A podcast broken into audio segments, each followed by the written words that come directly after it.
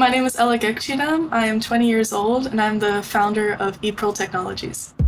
There's no such thing as being too young because you have nothing to lose, especially when you're young, and you could use it as your advantage.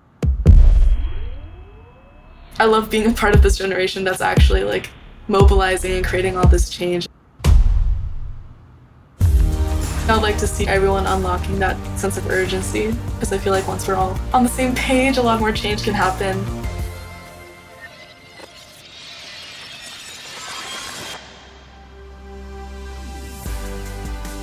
Welcome to The Genius Generation, a podcast where we talk to young people doing incredible things in the world of STEM.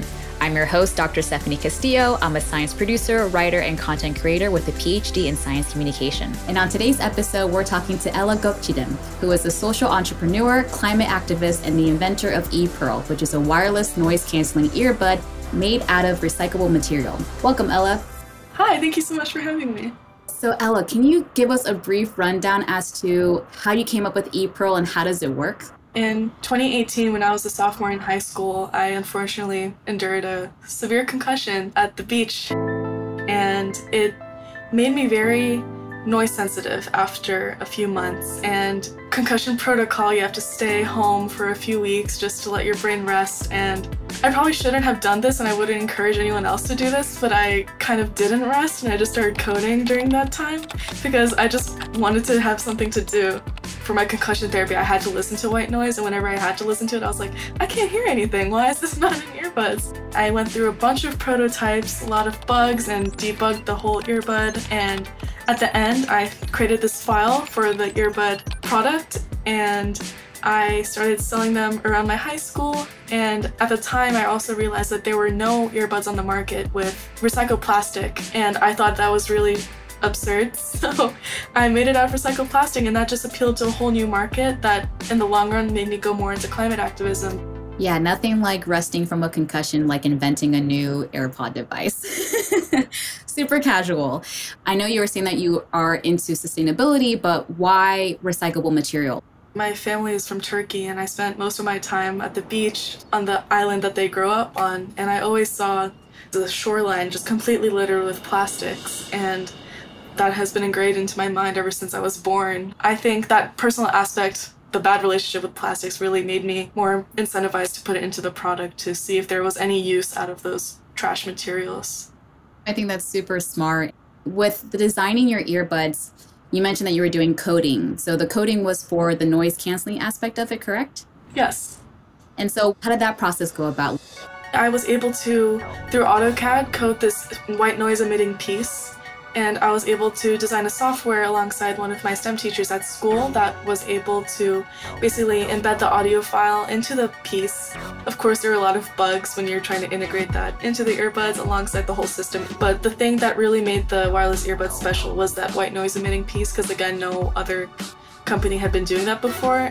You mentioned C A D. So C A D, for those that don't know, what does that program do? So for the CADing, in terms of like software design, I've taken a class a few years prior to getting the concussion through E D X, M I T's like online platform on AutoCAD software engineering. I was able to embed like the white noise audio file into the software and then add it to the more engineering, like architecture side of it, into the piece that was emitting the white noise. How did the earbuds look like? Did it look like regular AirPods? Ever since I learned how to swim, I've been obsessed with clams, and that's why the company is called ePearl. So I wanted to make like a case that looked like a clam opening up, and then nice. The earbuds like looked like pearls when they were in, because they either came in white or black.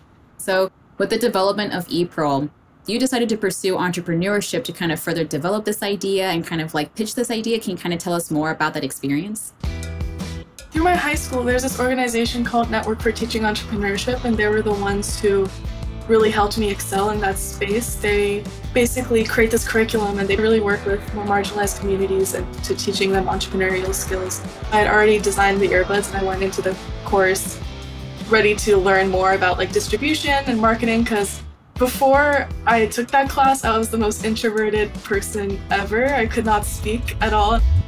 Through the course, you were able to advance through a regional competition and a national competition, which I advanced to in one runner-up, and that's what really got me the national platform that allowed me to like really pitch ePearl. You quickly kind of glanced over the amount of prototypes it took to get to the final design.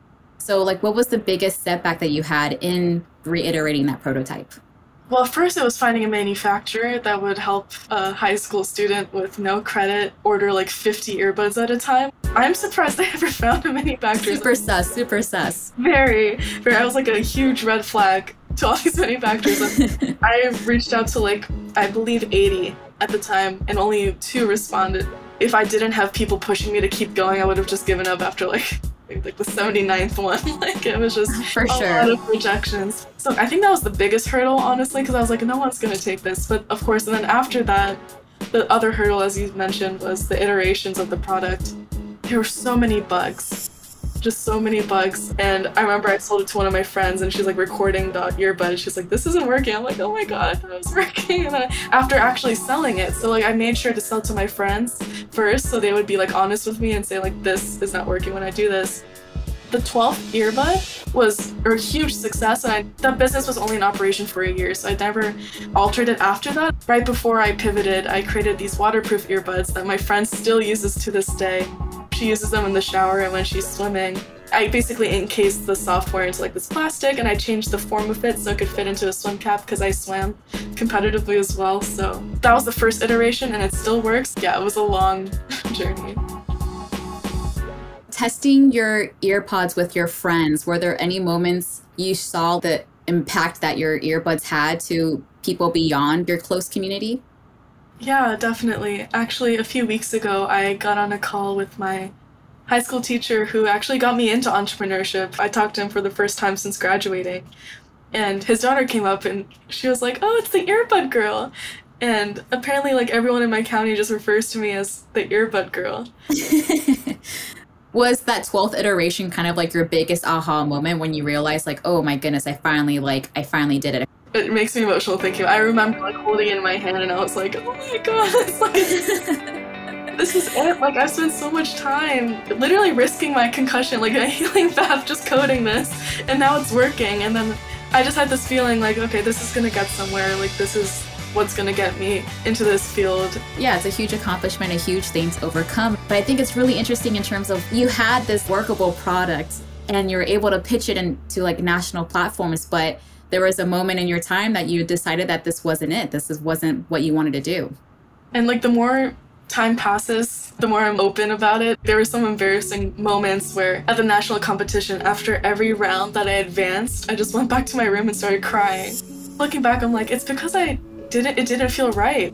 I work really well when I'm passionate about something, and once that kind of dims down, and this applies to everybody, then you don't work as well on that business. So after I pitched on the national stage and I won runner-up, I was like, I, I'm, I literally at that second, I was like, pivot, like I'm done. It may sound cheesy, but listening to your gut really tells you, you just know, you just had the inkling feeling of like, okay, this isn't it. Yeah, I just, I feel like it wasn't aligning with my views anymore, the bigger it got. And also, I just thought that I learned so much about myself and it was my time to like step onto the next part of my career. Yeah, so speaking of stepping into that new path of your career, you got really involved in kind of like climate activism. I know that you actually worked in development of like a mini documentary that really helped influence some policy back in your hometown. The origin of ePearl was always the island. It's called Afsha. Everything I've ever done, I always tie back to my experiences on the island. So stepping out of ePearl, I got into climate activism. I created this short film because my island was going through a huge environmental catastrophe called Sea Mucilage. After the short film got to the district that was looking over the Marmara Island chain, they decided to onboard a youth policy advisory council. They were able to basically garner the attention of these universities in the coast of Marmara, and they're building this sea to tap water conversion center. And it's just creating so many amazing things in my hometown that I always wanted to do. And that was just by using my platform. I think what's important from this story, especially as someone who is considered a minority in the States, but still like, because we have our ties to like a different country, using the platform and the resources that we have in America to kind of like continue to uplift our community that we're still connected with through our families. And so I think that's really amazing that you're still able to kind of like incorporate what you've learned through your entrepreneurship journey and give it back and connect that knowledge to what they're doing on your island. And so I commend you for that. Your invention of ePearl happened around high school. What are you up to these days and what are your future visions? I am a sophomore in college, which is crazy. I'm working on establishing the first marine protected area in the Marmara Sea. I believe I'll still be in this field for the next ten years or twenty. It's what I love doing, so I'm excited to see where it takes me. That's so incredible of what you accomplish and what you're going to set out to accomplish at such a young age. Were there any moments where you felt empowered because of your age? In twenty nineteen, when Greta Thunberg came to D C for the climate hearing, I was fortunate enough as a member of Zero Hour to be in the room as she was testifying. And there was Jamie Margolin, who's the founder of Zero Hour, and I remember she said, "I can't wait to be in your chair right now and to actually make change." And I realized, like, we have so much time ahead of us. There's so much change that's going to happen in our lifetimes, and we will be in the chair of power.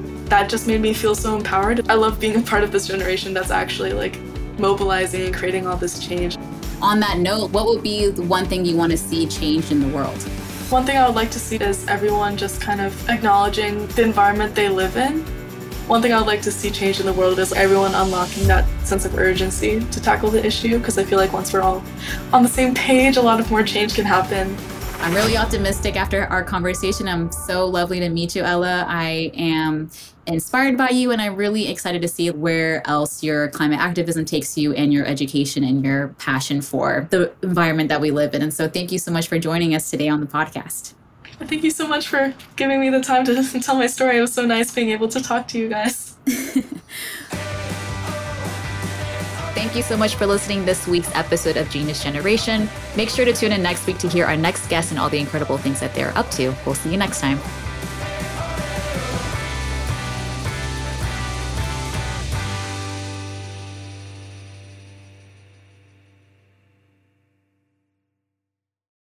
Funding for the Genius Generation comes from the Arthur Vining Davis Foundations, investing in our common future. Support for Trax comes from the Corporation for Public Broadcasting. This is Trax from P R X.